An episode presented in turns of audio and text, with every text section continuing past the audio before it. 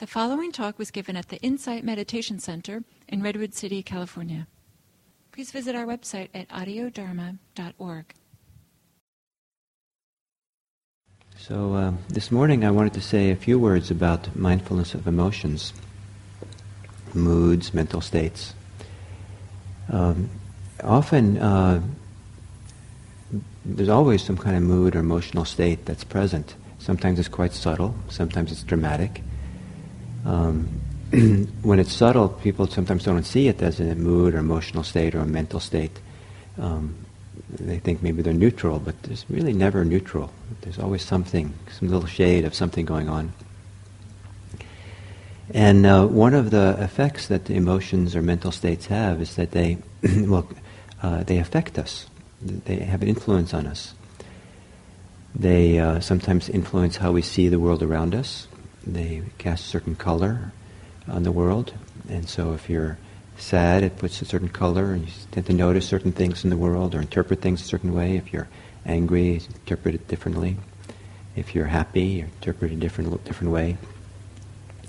And so it affects your sight, your perception, your interpretation of what goes on. It also affects our motivations, what we want to do and not do.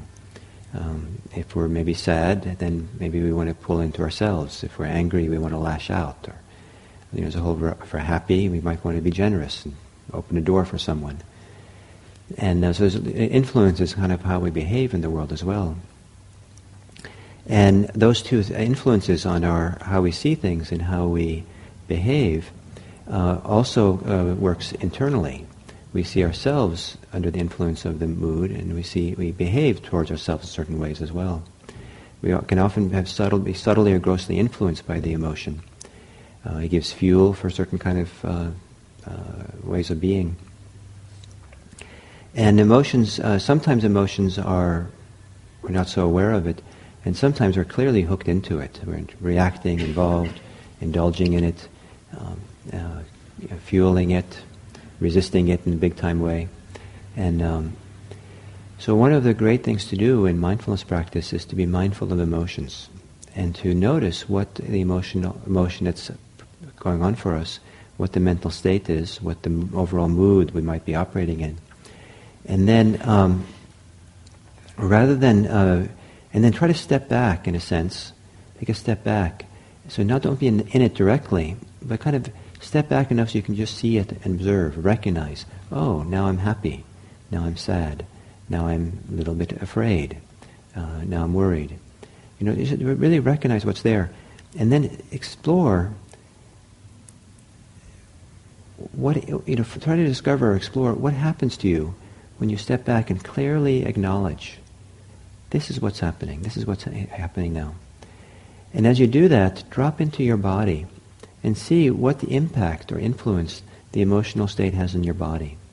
They say that it's almost impossible to know what your mood is, your mental state is, unless it activates something in your body.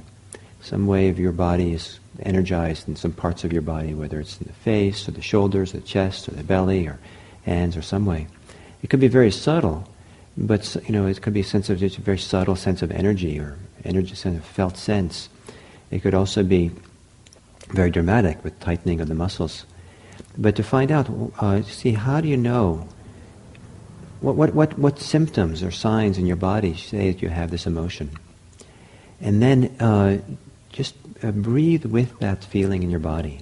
Sense it. Stabilize yourself. Let the body hold that felt sense in the body. And let the body help you not be entangled with it, but rather just be present and feel it. And then the interesting thing to do is to see what changes as you do that. Does the mood or the mental state change in some kind of way? Does it get softer, weaker, more diffuse? Does it get stronger and more concentrated? Does it stay exactly the same, no change at all?